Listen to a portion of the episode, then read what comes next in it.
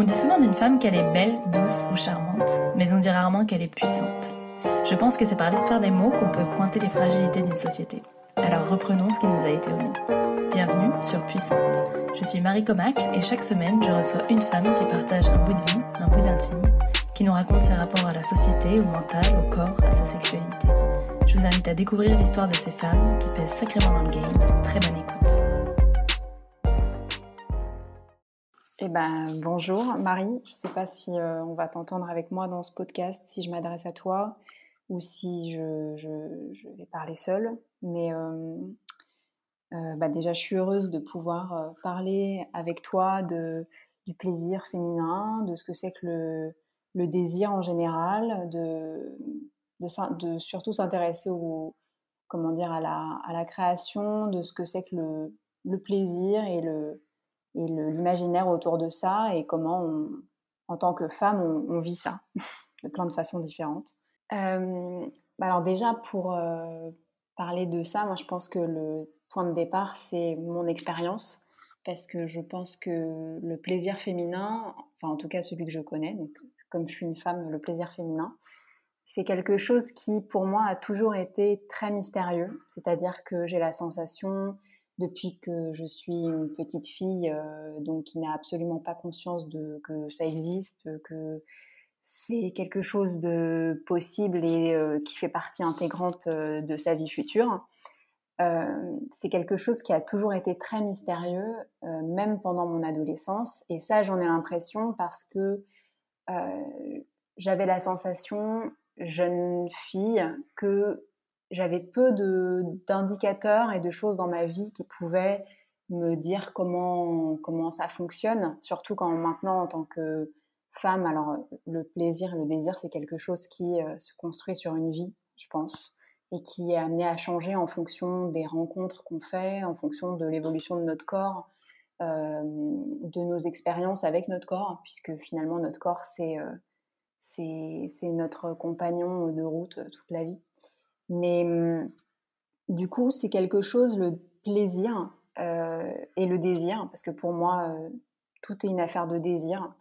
Euh, moi, comme dans, je vais finir mes phrases, hein, je fais toujours des phrases extrêmement longues, mais c'est important pour moi de souligner le fait que mmh, le plaisir, c'est une chose en soi dans, dans ma vie, mais le désir, c'est quelque chose qui guide absolument tout ce que je fais. C'est-à-dire, moi, mon métier, c'est d'être euh, actrice, chanteuse, euh, bah, auteur, puisque j'écris certains textes, etc. donc je suis sur scène, j'interprète des choses, que ce soit des chansons, que ce soit des, pièces de théâtre, du cinéma.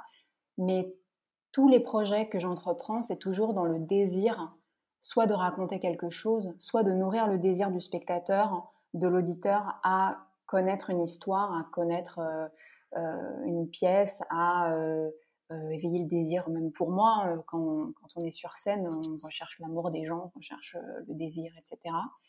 Et forcément, bah, le, le, désir aussi dans la vie intime qui réglemente un peu tout ce que tout ce qu'on fait, c'est-à-dire dans, dans l'intime, dans la façon de se dévoiler aux autres, dans la façon de se connaître.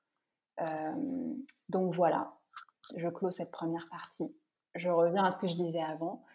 Euh, quand on est une jeune femme, en tout cas moi, en tant que jeune femme, jeune fille qui se découvre et qui découvre le plaisir, hein, j'ai eu l'impression que ça allait être quelque chose de presque inaccessible. C'est-à-dire que j'avais l'impression que dans mon univers euh, visuel, dans euh, la pop culture de ma jeunesse, enfin je suis jeune, mais disons quand j'étais une petite fille, il y avait peu de choses qui me disaient, qui me montraient comment je pourrais euh, avoir une relation euh, avec mon corps, avec euh, quelqu'un, que ce soit un homme ou une femme.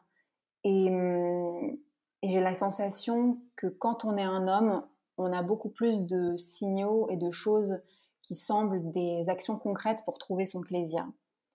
Alors, ma question aujourd'hui en tant que femme qui se connaît un peu plus, je vais dire un peu plus en espérant que je ne ferai que me connaître de plus en plus avec toutes les années, euh, c'est de me dire, euh, j'ai certains indicateurs aujourd'hui mais j'ai l'impression que hum, le plaisir, euh, le désir est tellement quelque chose qui se construit avec soi-même que je me demande dans quelle mesure certaines personnes sont prêtes à, faire ce chemin vers, euh, vers elles-mêmes pour trouver leur plaisir. Là-dessus, je pense que évidemment, avoir une relation avec soi, que ce soit en amour ou sexuellement parlant, c'est très important. Donc évidemment, je, parle de masturbation et je parle de se connaître euh, euh, seul, c'est-à-dire euh, qu'il est plus facile, à mon sens, de prendre du plaisir avec quelqu'un ou même de savoir donner du plaisir à quelqu'un quand on sait déjà à quoi ressemble son propre plaisir. Je pense que, par exemple, quand, on, quand on se connaît, on a je vais dire, euh, c'est horrible hein, de dire ça, mais euh, une espèce de boîte à outils magique. je vais mettre le mot magique, ça va être un exhausteur. Euh, une boîte à outils magique qui nous permet de réussir à trouver du plaisir quoi qu'il advienne avec quelqu'un. Et ça, ça permet d'être extrêmement épanoui, c'est-à-dire qu'on n'est pas dépendant de quelqu'un pour, pour avoir du plaisir. De la même façon, en amour, si on arrive à être bien avec soi-même et qu'on s'aime déjà nous avant d'être avec quelqu'un, bon, ça fait un petit peu développement perso. Mais si on arrive déjà à avoir une relation euh, intellectuelle, corporelle, euh, dans la vie de tous les jours avec nous, on arrive forcément à, être avec les autres. Et donc, je pense qu'avoir une relation intime, euh, comment dire euh, épanoui avec soi, ça, ne peut que nous, montrer un chemin merveilleux euh, d'épanouissement avec, euh, avec l'autre et avec le plaisir en général. C'est une histoire d'indépendance, en fait. On parle souvent d'indépendance de, la femme, moi j'ai envie de dire l'indépendance de l'homme aussi, parce que de toute façon, une personne qui est dépendante de quelqu'un pour avoir du plaisir, pour être heureux, euh, c'est une personne qui, euh, qui, est à charge. Donc, euh, quand on parle d'indépendance, moi je pense la, la, même chose que ce soit une indépendance financière, que ce soit une indépendance dans son travail, une indépendance affective.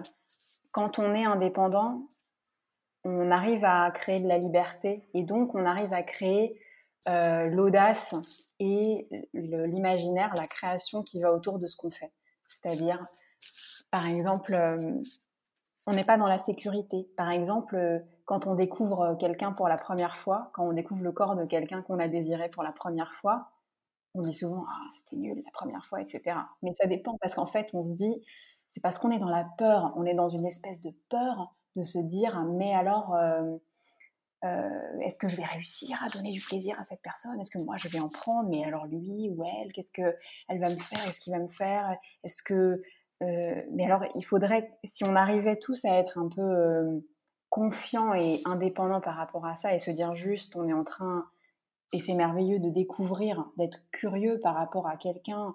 J'ai la curiosité de me dire, mais à quoi ressemble le plaisir de cet homme? À quoi ressemble le plaisir de cette femme? euh, Si on est dans une démarche comme ça de curiosité, en fait, ou de, simplement de, de plaisir avec quelqu'un, on est détaché de cette première fois qui est un peu stressante pour tout le monde. Et, euh, et, je dis pas ça euh, comme si j'étais quelqu'un d'accompli qui euh, forcément arrivait à, faire ce que je dis, mais c'est l'idée, enfin, c'est une démarche qui me paraît intéressante et qui me paraît saine vis-à-vis de, de, soi et en tout cas de la jouissance. C'est-à-dire, la jouissance, pour certains ou pour certaines, elle arrivera peut-être jamais. Bon, chez un homme, on dit que la jouissance, c'est l'éjaculation. après, euh, on parle d'éjaculation un peu triste, c'est-à-dire il y a des hommes qui éjaculent parce que c'est mécanique, entre guillemets, mais qui n'auront jamais connu un orgasme incroyable de toute leur vie. Et c'est pareil pour plein de femmes. Et c'est un peu terrifiant quand on lit que, par exemple, il y a des femmes euh, qui jamais de leur vie ne sauront ce que c'est qu'un orgasme. Euh, alors, je ne sais pas à partir de quel moment on peut prétendre avoir connu l'orgasme, mais en tout cas, à partir du moment où on est transcendé sexuellement euh, dans un moment, euh, soit seul, soit avec quelqu'un, encore, j'ai envie de dire encore mieux quand c'est avec quelqu'un parce que c'est un moment extrêmement fort de partage humain et on est quand même un peu là pour, à mon avis, sur Terre pour partager avec les gens et avoir des expériences.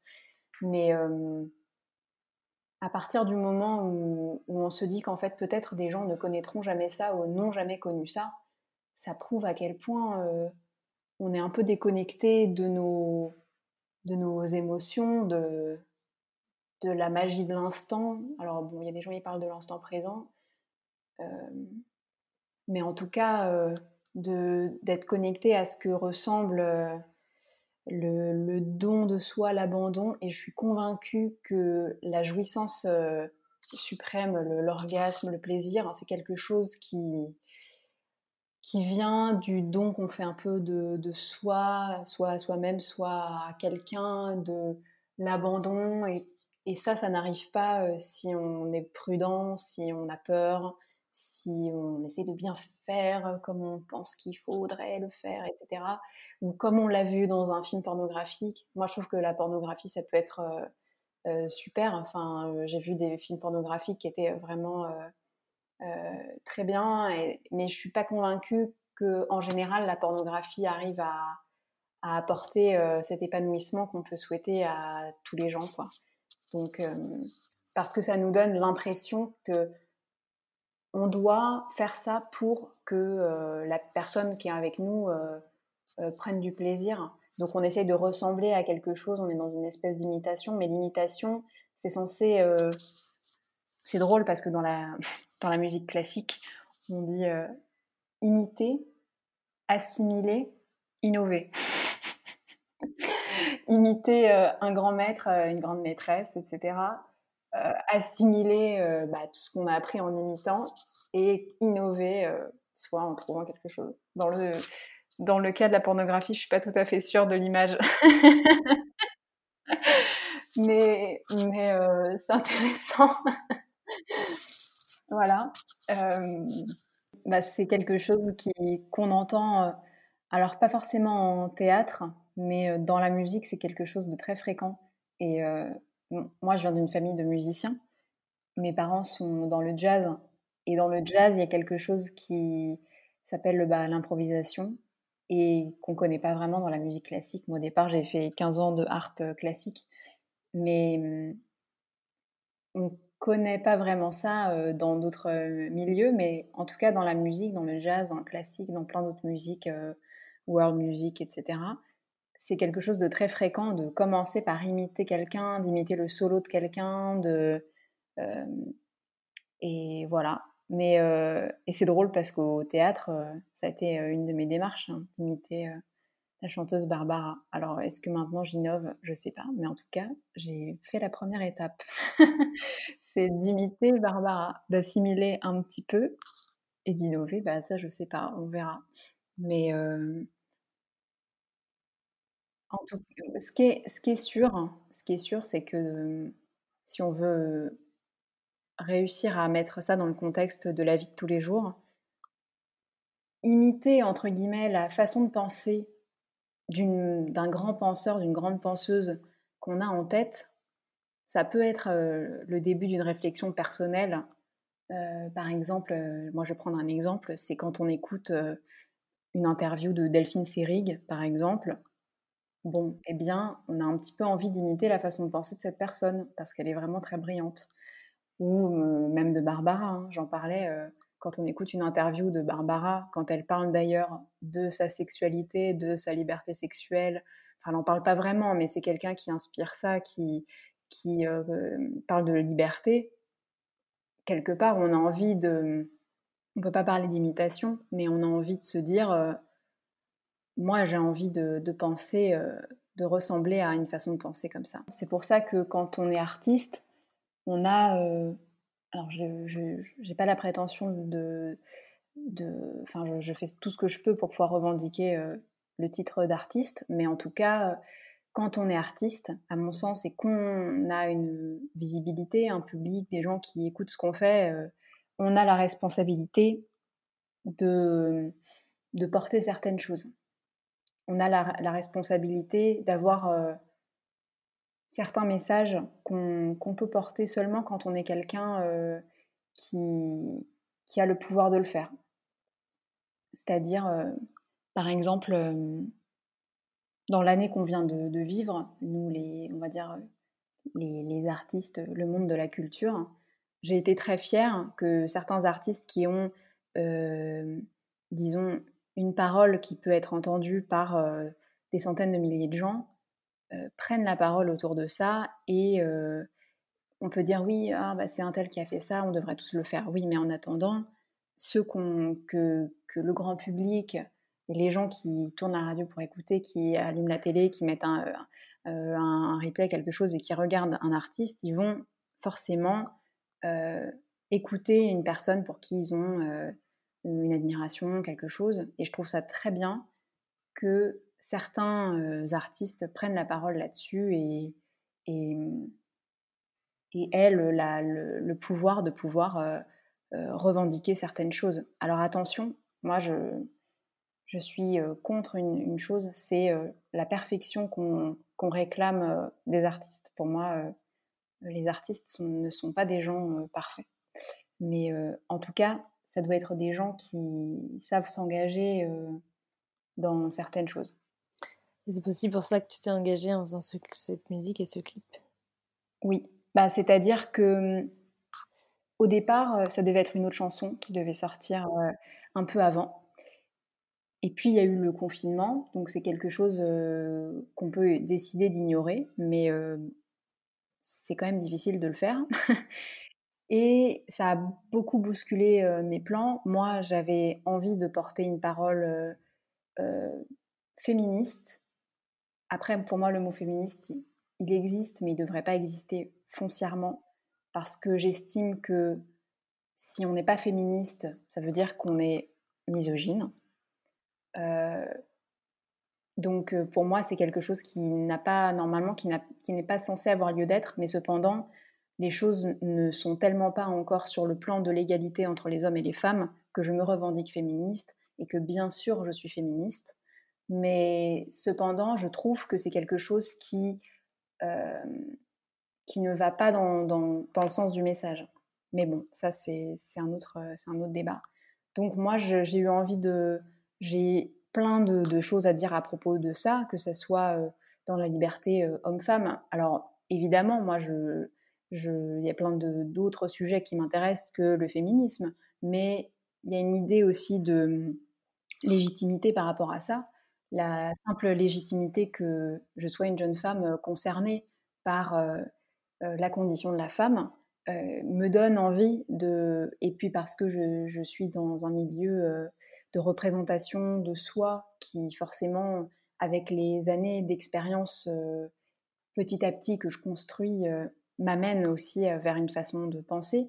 Mais hum, à ce moment du confinement, moi, j'avais pas envie de faire une chanson sur le confinement parce que les sujets d'actualité sont pas foncièrement les choses sur lesquelles j'écris. Moi, enfin, c'est, on parlait de désir, mais j'ai pas foncièrement le, ça ne nourrit pas un désir chez moi, l'actualité, pour écrire, assez grand pour écrire, assez grand pour en parler avec des amis, mais pas pour écrire une chanson. Et il s'est trouvé que la chanson devait sortir avant au mois d'avril, la première chanson, donc c'était une autre. Et là, elle allait sortir au mois de juillet. Et je me suis dit, euh, en plein mois de juillet, euh, j'apprends à personne que bah, c'est l'été, quoi. Et que l'été, après un confinement, moi, à la première, j'avais envie euh, de danser, j'avais envie de légèreté, j'avais envie de faire la fête. Bon, geste barrière oblige, on fait la fête un peu à distance, mais j'avais envie de, d'avoir du fun, quoi. Parce que cette période, elle n'a pas été fun. Elle a été source de plein, plein de choses différentes, mais de fun, pas vraiment. j'ai survécu à ma façon, comme j'ai pu, en faisant des vidéos un peu tous les jours avec ma harpe, etc., en demandant aux gens ce qu'ils voulaient que je joue, mais mon métier, c'est pas ça. Mon métier, c'est d'être sur scène. Mon métier, c'est de, c'est d'être sur un plateau, euh, d'être dans un studio, mais euh, c'est pas d'être toute seule chez moi à faire de la musique euh, pour les gens, mais toute seule chez moi. Donc, disons que c'était une façon de survivre. Mais du coup, je me suis dit, mais moi, j'ai envie de, porter une parole sur quelque chose qui est un tabou à mes yeux, parce qu'on n'en on en parle nulle part, parce que il y y a des articles aujourd'hui qui naissent là-dessus depuis quelques années parce que la pensée, elle a quand même beaucoup évolué dans le sens du féminisme, ou en tout cas, on a considéré que c'était hype de parler de, ça. Mais bon, c'est pas grave, si ça va dans le sens de, ce qu'on veut, c'est bien. Mais, euh, et, ce sujet un peu tabou, c'était celui des, règles, des menstruations. Et de ce fait, bah, du plaisir féminin, du sexe féminin, du, body positive, de, la sororité, d'être euh, des femmes entre elles, de la bienveillance entre les femmes.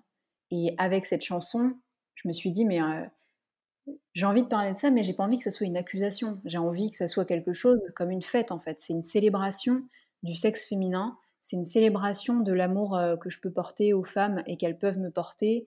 C'est une célébration de quelque chose qui nous fait toutes souffrir soit dans leur absence, soit dans leur présence.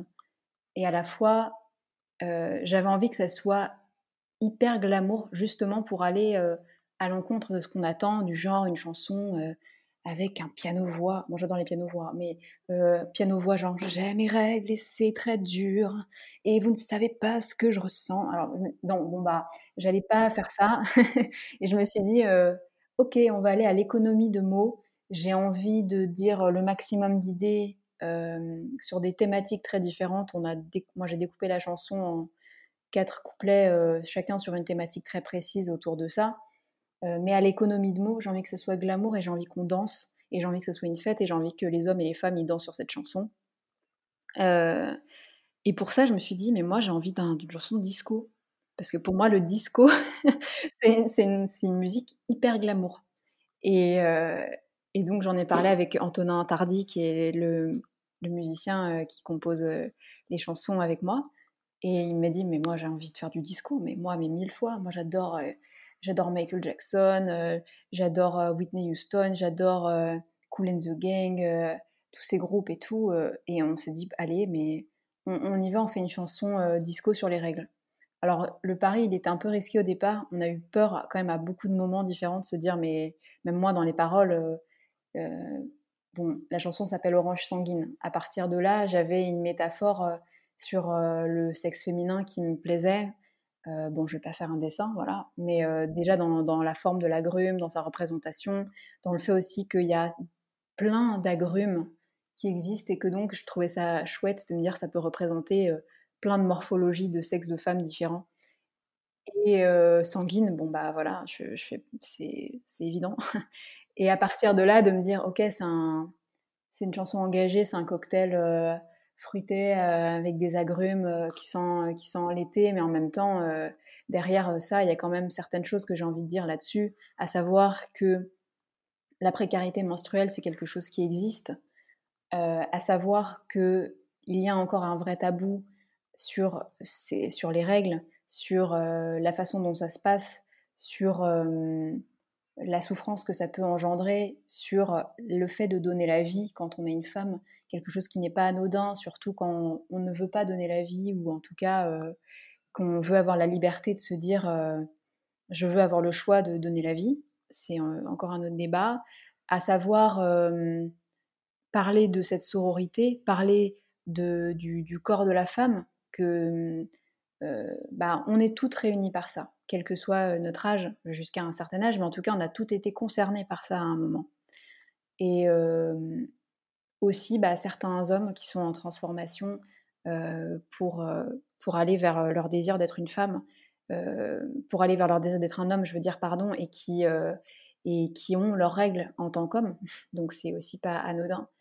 Et évidemment, il y a un chapitre dans la chanson, un couplet qui parle de la religion, de la façon euh, la plus euh, humoristique, parce que aussi c'était important pour moi qu'il y ait beaucoup d'humour concernant bah, mon univers. Moi, je trouve qu'il y a certaines choses qu'on peut très bien dire avec humour et que tout ça n'est en fait que la vie est quand même un peu une, grande plaisanterie si on veut. Donc, réussir à dire des choses sérieuses et graves et de façon impliquée, mais avec humour. Et donc, la religion, c'était aussi alors c'est une image qui a, pu choquer euh, euh, certains, euh, cependant, il ne s'agissait pas là de provocation, il s'agissait là d'une représentation. qui n'existe pas, c'est-à-dire la femme est très peu représentée, presque pas dans les religions. Et de montrer que là, dans, le clip, il s'agit d'un vitrail qui a été fait représentant une vulve et qui a été fait par le chef décorateur qui s'appelle Anatole Le Repier. Et évidemment, c'est quelque chose qu'on a pensé à plusieurs, donc avec Anouk Trégan, qui est la réalisatrice du clip avec moi et avec le chef décorateur.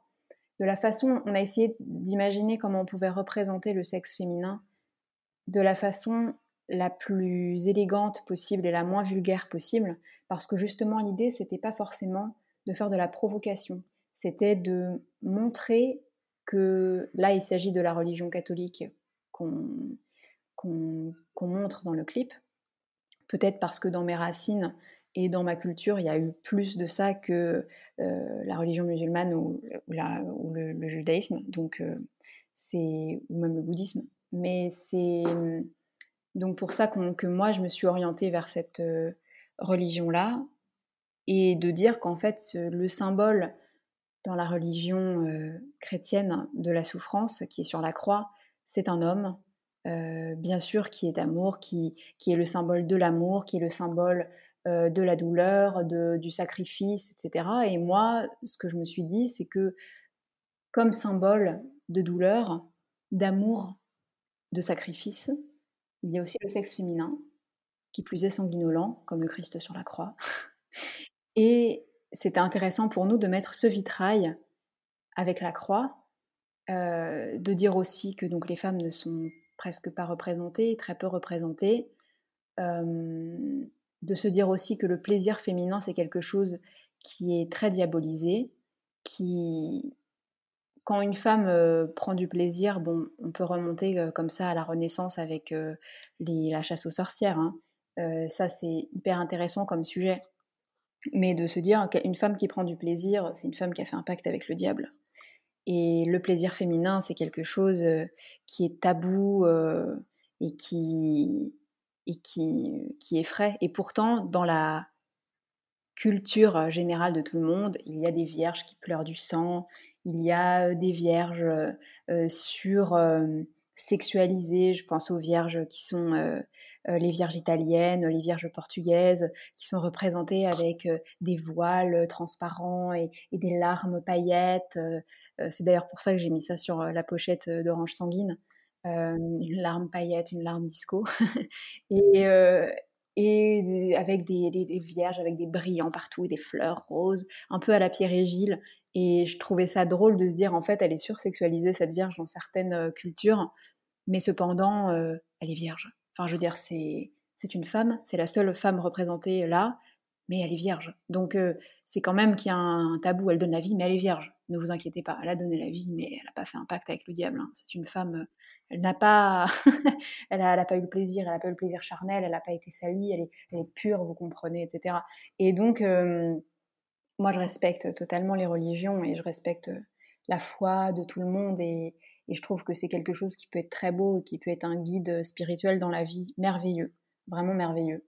Mais voilà, l'idée c'était quand même de parler de la représentation de la femme en général, de, parler de la représentation du sexe féminin et donc je pouvais pas ne pas parler de ça. Et le faire avec humour parce que je pense que tout le monde a l'humour, quelle que soit sa religion et qu'il faut aussi un petit peu se détendre par rapport à, ça. Et euh, je pense que s'il y a un dieu, il y a des dieux, ça m'étonnerait beaucoup qu'ils aient pas d'humour. Donc, euh, donc il faut savoir euh, reconnaître quand les choses sont faites avec élégance et avec, et avec un vrai message. Et voilà. Et, et donc, voilà un petit peu une autre partie de, de la démarche de cette chanson qui, qui donc aujourd'hui fait, son, fait continuer de faire son, son, chemin. Et je suis heureuse parce que dans, dans le milieu féministe et tout ça, le message a bien été compris. L'idée pour moi, c'était aussi que de, de, répandre un message quand même généralement d'amour, festif, désinhibé par rapport à tout ça. Et je suis heureuse parce que ça a été, ça a été compris comme ça. Donc, donc, donc c'est vraiment super l'idée par rapport à Orange Sanguine, c'était de parler, et je pense que pour rejoindre notre sujet principal qui est le plaisir féminin, le désir, le désir. Moi j'ai envie de me dire que quand même le désir est au cœur de tout ça. La représentation de la femme en général, c'est quelque part un peu mon sujet.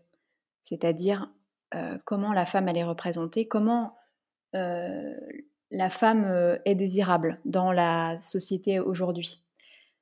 La femme elle est désirable aujourd'hui dans sa jeunesse, dans sa beauté, dans son poids, dans sa façon d'entreprendre, dans sa façon de se soumettre ou non, soit parce qu'elle est une conquérante et qu'elle donc elle nourrit le désir des autres de se dire je veux m'affranchir, soit parce que c'est une femme soumise et que ça peut être attractif pour certains, certaines de se dire une femme soumise c'est attractif. on ne parle pas de fantasme ici, hein. on parle vraiment de la représentation de la femme en général dans, dans, la société quand il s'agit de fantasmes, tout est, tout est permis. Hein. Euh, ce, qui, appartient à notre cerveau et ce qui appartient à, notre esprit, euh, j'ai envie de dire, c'est, c'est, tout, est, tout est permis, tout est possible. Mais là, ce qui, moi, m'intéresse, c'est de me dire, moi, je suis directement concernée par ça parce que j'ai 25 ans, parce que je suis une femme qui n'a jamais eu... Euh, à me soucier de mon poids parce que j'ai été en sous-poids euh, toute euh, ma jeunesse. Euh, enfin, toute ma jeunesse, c'est débile de dire ça. Mais en tout cas, pendant toute ma construction, avant de devenir une jeune femme un peu libérée par rapport à son corps, moi, j'ai eu mes règles très tard. Ce qui a eu pour effet de pas forcément me donner un rapport à ça très simple parce que je voyais autour de moi toutes les jeunes femmes, toutes les jeunes filles avoir leurs règles et considérer à partir de là qu'elles étaient des femmes. Parce qu'on nous dit, quand on est une jeune, fille, une jeune femme, à partir du moment où tu as tes règles, c'est le moment où tu bascules et tu deviens une femme. Moi, je suis pas d'accord avec ça. Bon, c'est, une question, voilà, en, en, soi. Et mmh, donc je me suis construite un petit peu en sous-poids, j'ai jamais été anorexique, j'ai jamais eu vraiment la, réponse parfaite, c'est de dire j'ai jamais eu à me soucier euh, de, ce que je mange et de mon poids. Cependant, euh, comme j'étais assez maigre, euh, la maigreur, on considère quand on est une femme de plus de 25 ans que c'est quelque chose qui, qui, rend désirable. En tout cas, qui montre que c'est une femme qui sait se gérer, qui sait s'occuper d'elle, qui sait se contrôler par rapport à la nourriture, qui... Euh, bon, c'est faux. Je veux dire, il y a des gens qui naissent comme ça, il y a des gens qui ont un bagage génétique qui fait que c'est impossible pour eux, un bagage psychologique. Je veux dire, il y a mille raisons d'avoir un poids, c'est-à-dire d'être euh, euh, une femme ronde ou une femme maigre. Il y a mille façons d'avoir... Enfin, l'histoire par rapport à notre corps, elle est multiple et les personnes qui ne comprennent pas ça elles n'ont pas vraiment compris comment fonctionnait le corps humain et le cerveau humain. Mais en tout cas, je nourrissais pas du tout le désir et j'étais même moi, je me considérais comme pas désirable justement parce que j'étais, je me considérais comme trop maigre. Aujourd'hui, c'est plus un problème pour moi, aussi parce que, comme je le dis, la maigreur, comme on le voit, aujourd'hui, on en parle. Aujourd'hui, ça avance. Il y, y, a des gens qui font des, des, très beaux documentaires. Dans Orange Sanguine, j'ai eu la chance d'avoir euh, Marie de Brouwer avec moi sur le tournage. Euh, Marie qui a fait un documentaire qui s'appelle La grosse vie de Marie, qui est extrêmement intéressant pour parler justement de la grossophobie. Et c'est important pour moi d'avoir sur le plateau des gens avec des parcours tous très différents, que ce soit la transsexualité, que ce soit leur poids, que ce soit leur âge, qui ont un message par rapport à ça, qui ont une histoire par rapport au plaisir, qui ont une histoire par rapport au désir, à leur sexe, etc. Et je voulais que ce clip soit porté euh, bien sûr par une réalisatrice engagée. Bien sûr, euh, moi, ben, j'allais m'engager parce que c'était, je portais ce projet, mais aussi que les gens qui soient sur le film soient des gens conscients, soit des gens qui ont une, conscience par rapport à ça, qui ont un message. Et l'autre partie, l'autre pendant de ça, c'est de se dire, donc moi, aujourd'hui j'ai 25 ans, je suis plutôt euh, en sous-poids, on va le dire, et j'ai pour l'instant pas de problème avec mon âge. Mais j'en ai un pourtant qui est majeur, qui est que comme je suis, on va dire, dans l'industrie de la musique, dans le monde du cinéma, du théâtre, ma jeunesse est un atout. Et ça, on me le rappelle, on me le fait comprendre, même si ça peut être très gentil. Hein. Je veux dire, c'est souvent, ça part d'une démarche très sympa de dire Oh là là, tu fais tout ça à 25 ans, c'est formidable, qu'est-ce que tu es jeune. Donc, euh, bah, c'est gentil, mais du coup, ça veut dire qu'il y a beaucoup de femmes qui se construisent, parce que je pense pas que ça soit l'histoire d'un homme, et j'en suis convaincue. L'histoire de l'âge, l'histoire du vieillissement, l'histoire d'être consommable, l'histoire d'être jetable à partir d'un certain âge. Euh, c'est quelque chose qu'on vit quand on est une femme et qu'on se lance dans ces métiers-là, qui sont des métiers d'exposition. On nous fait comprendre qu'il y a une première vague. Attention, là, tu es dans la première vague. Là, tu as euh, entre 18 et 25 euh, ans. Là, c'est ta première vague. Ta deuxième, elle est à 30 ans. c'est d'autres genres de rôles, c'est d'autres genres de, choses, etc.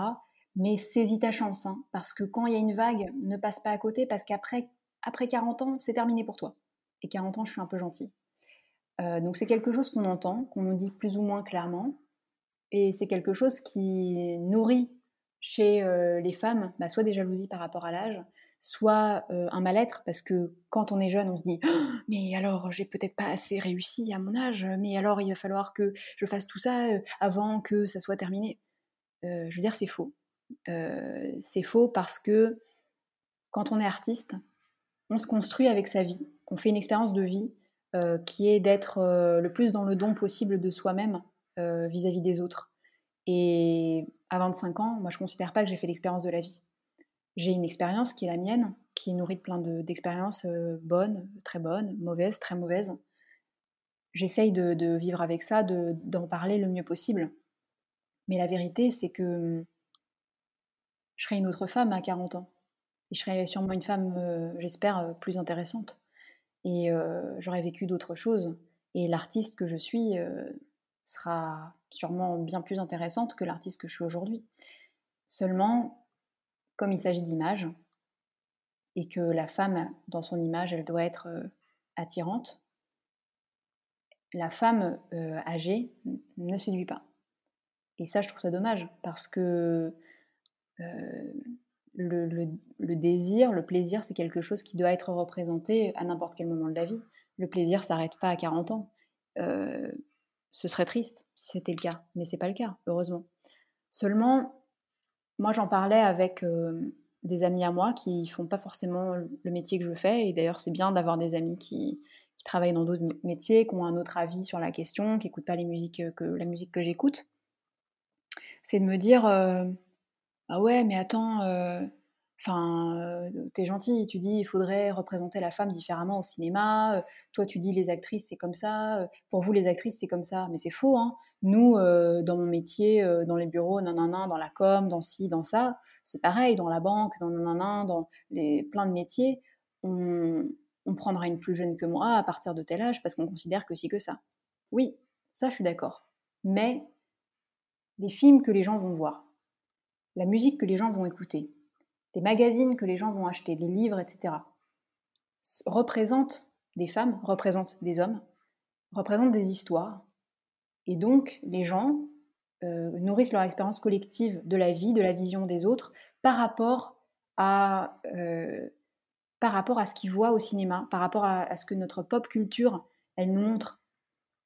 Et donc, je pense que la responsabilité que je peux avoir, que d'autres peuvent avoir, c'est de représenter plein d'histoires différentes. Il ne s'agit pas forcément de faire du cinéma social qui ne parle que des choses de société, etc.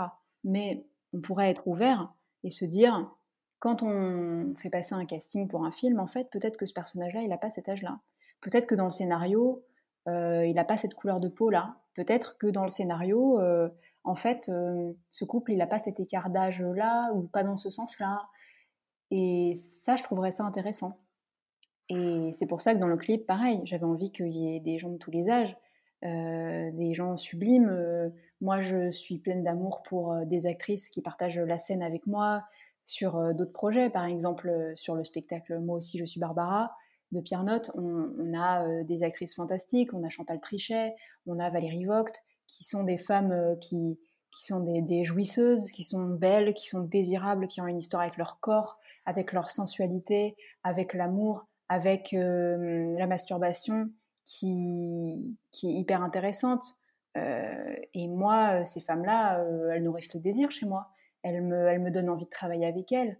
Elles me donnent une image de ce que moi, je, de ce à quoi moi je voudrais ressembler. On voit le cinéma de Pedro Almodovar, bah, ça donne envie. Hein. Je veux dire, c'est des femmes qui donnent envie, quel que soit leur visage, quel que soit leur âge, leur corps, leur sexualité, etc. Et, c'est beau, enfin quelque part, ça donne un peu d'espoir aussi, parce que on vit quelque chose d'un petit peu désespéré par moment, de se dire, ok, écologiquement c'est la merde la représentation de ça, c'est la merde, l'industrie de la musique, euh, tout est consommé, c'est vite, c'est rapide, c'est jeté à la poubelle. C'est désespérant un peu, mais quand on se dit, mais en fait, euh, on peut prendre le contre-pied de ça et se dire, peut-être avec un peu de créativité, un peu d'envie, on pourrait euh, imaginer les choses différemment. Moi, ça me, ça me donne envie de faire mon métier. C'est une affaire de, liberté. Moi, ça m'ennuie juste de me dire, en fait, en tant que femme, dans notre représentation, dans notre plaisir, dans notre façon de nous masturber, etc. En fait, c'est permis jusqu'à 30 ans, et après on ne veut plus en entendre parler. Et hum, il y avait un article très intéressant, je ne sais plus quel était le, média, mais l'intitulé de l'article s'appelle nous, ne vieillirons pas ensemble. Et ça parle justement des, femmes euh, qui soit ont l'injonction de ne pas vieillir, donc qui se font refaire pour parce qu'elles font un métier d'image, ou par choix parce qu'elles n'acceptent pas le fait de vieillir. Je ne dis pas que j'accepterai de vieillir. Hein. pour l'instant, la question ne se pose pas trop. mais, je ne sais pas si j'accepterai, hein, encore une fois. Mais j'ose espérer que ma façon de réfléchir et ma façon d'envisager les choses et peut-être de prendre la parole par rapport à tout ça, que ce soit sur une scène de théâtre, dans un film, dans une chanson, me permettra d'assumer mon âge et de dire j'étais l'âge et je suis très bien dans ma vie mais donc de me dire, bah, en fait, quand on parle justement de plaisir féminin, quand on parle de masturbation, jusqu'à un certain moment, ça va, c'est sexy, c'est propre, c'est attirant, c'est OK. Mais à partir d'un certain âge ou d'un certain poids ou d'une voilà, d'une couleur de peau, bah, en fait, c'est pas, pas possible.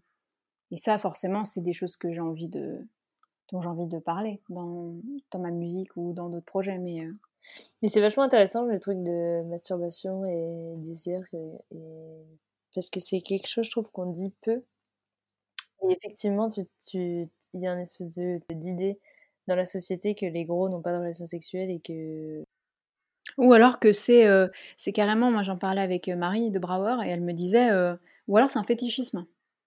C'est-à-dire qu'en fait, tu te retrouves avec des gens malsains c'est-à-dire, au même titre que quelqu'un va adorer les photos de pieds nus et les gens qui, portent des escarpins très serrés, il y a des gens qui vont adorer les gros et se dire mais moi, en fait, j'ai du désir comme n'importe qui, et moi, je peux désirer quelqu'un de n'importe quel poids, je, suis en surpoids, etc.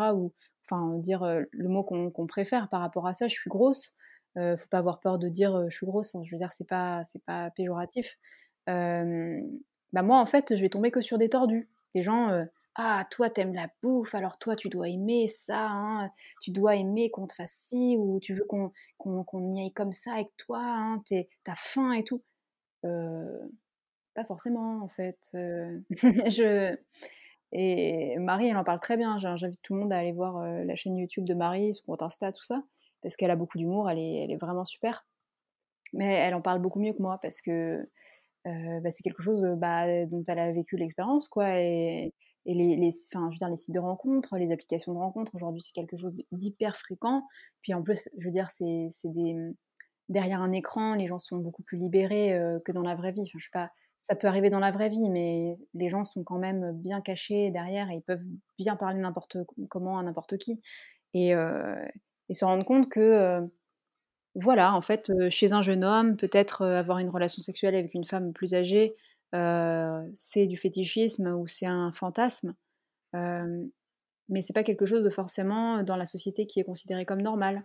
Avoir une relation sexuelle avec une, avec une femme grosse, bah c'est considéré comme un fétichisme aussi ou un et ça c'est étrange ou alors de se dire carrément oh là là, moi, je j'ai pas envie de penser à la, à la sexualité d'une personne grosse, donc pour moi, elle en a pas, quoi.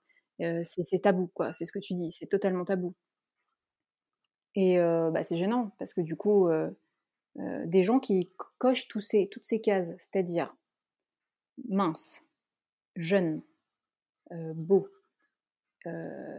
indépendant financièrement et qui font un métier un peu sympa pour la représentation, etc., bah, il n'y en a pas beaucoup quand même.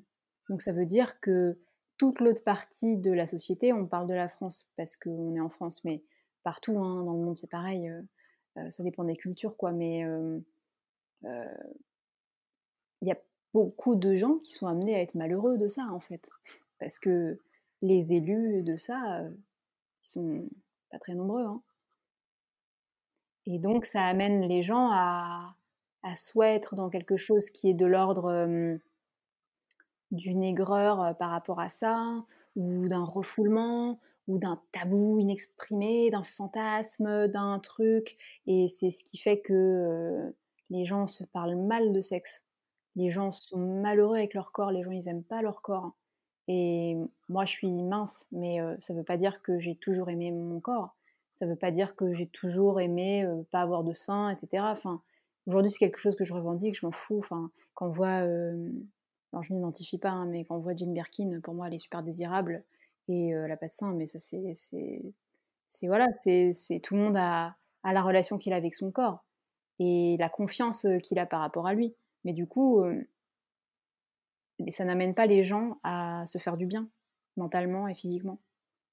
Et, c'est dommage parce que on le voit, hein, que ça soit de façon sur l'immunité, hein, la santé, le, comment dire, l'aspect radieux de la peau, la façon dont on est enflammé par un sujet, par quelque chose, qu'on est passionné, ça vient aussi du plaisir qu'on sait recevoir, qu'on sait donner dans, dans la vie.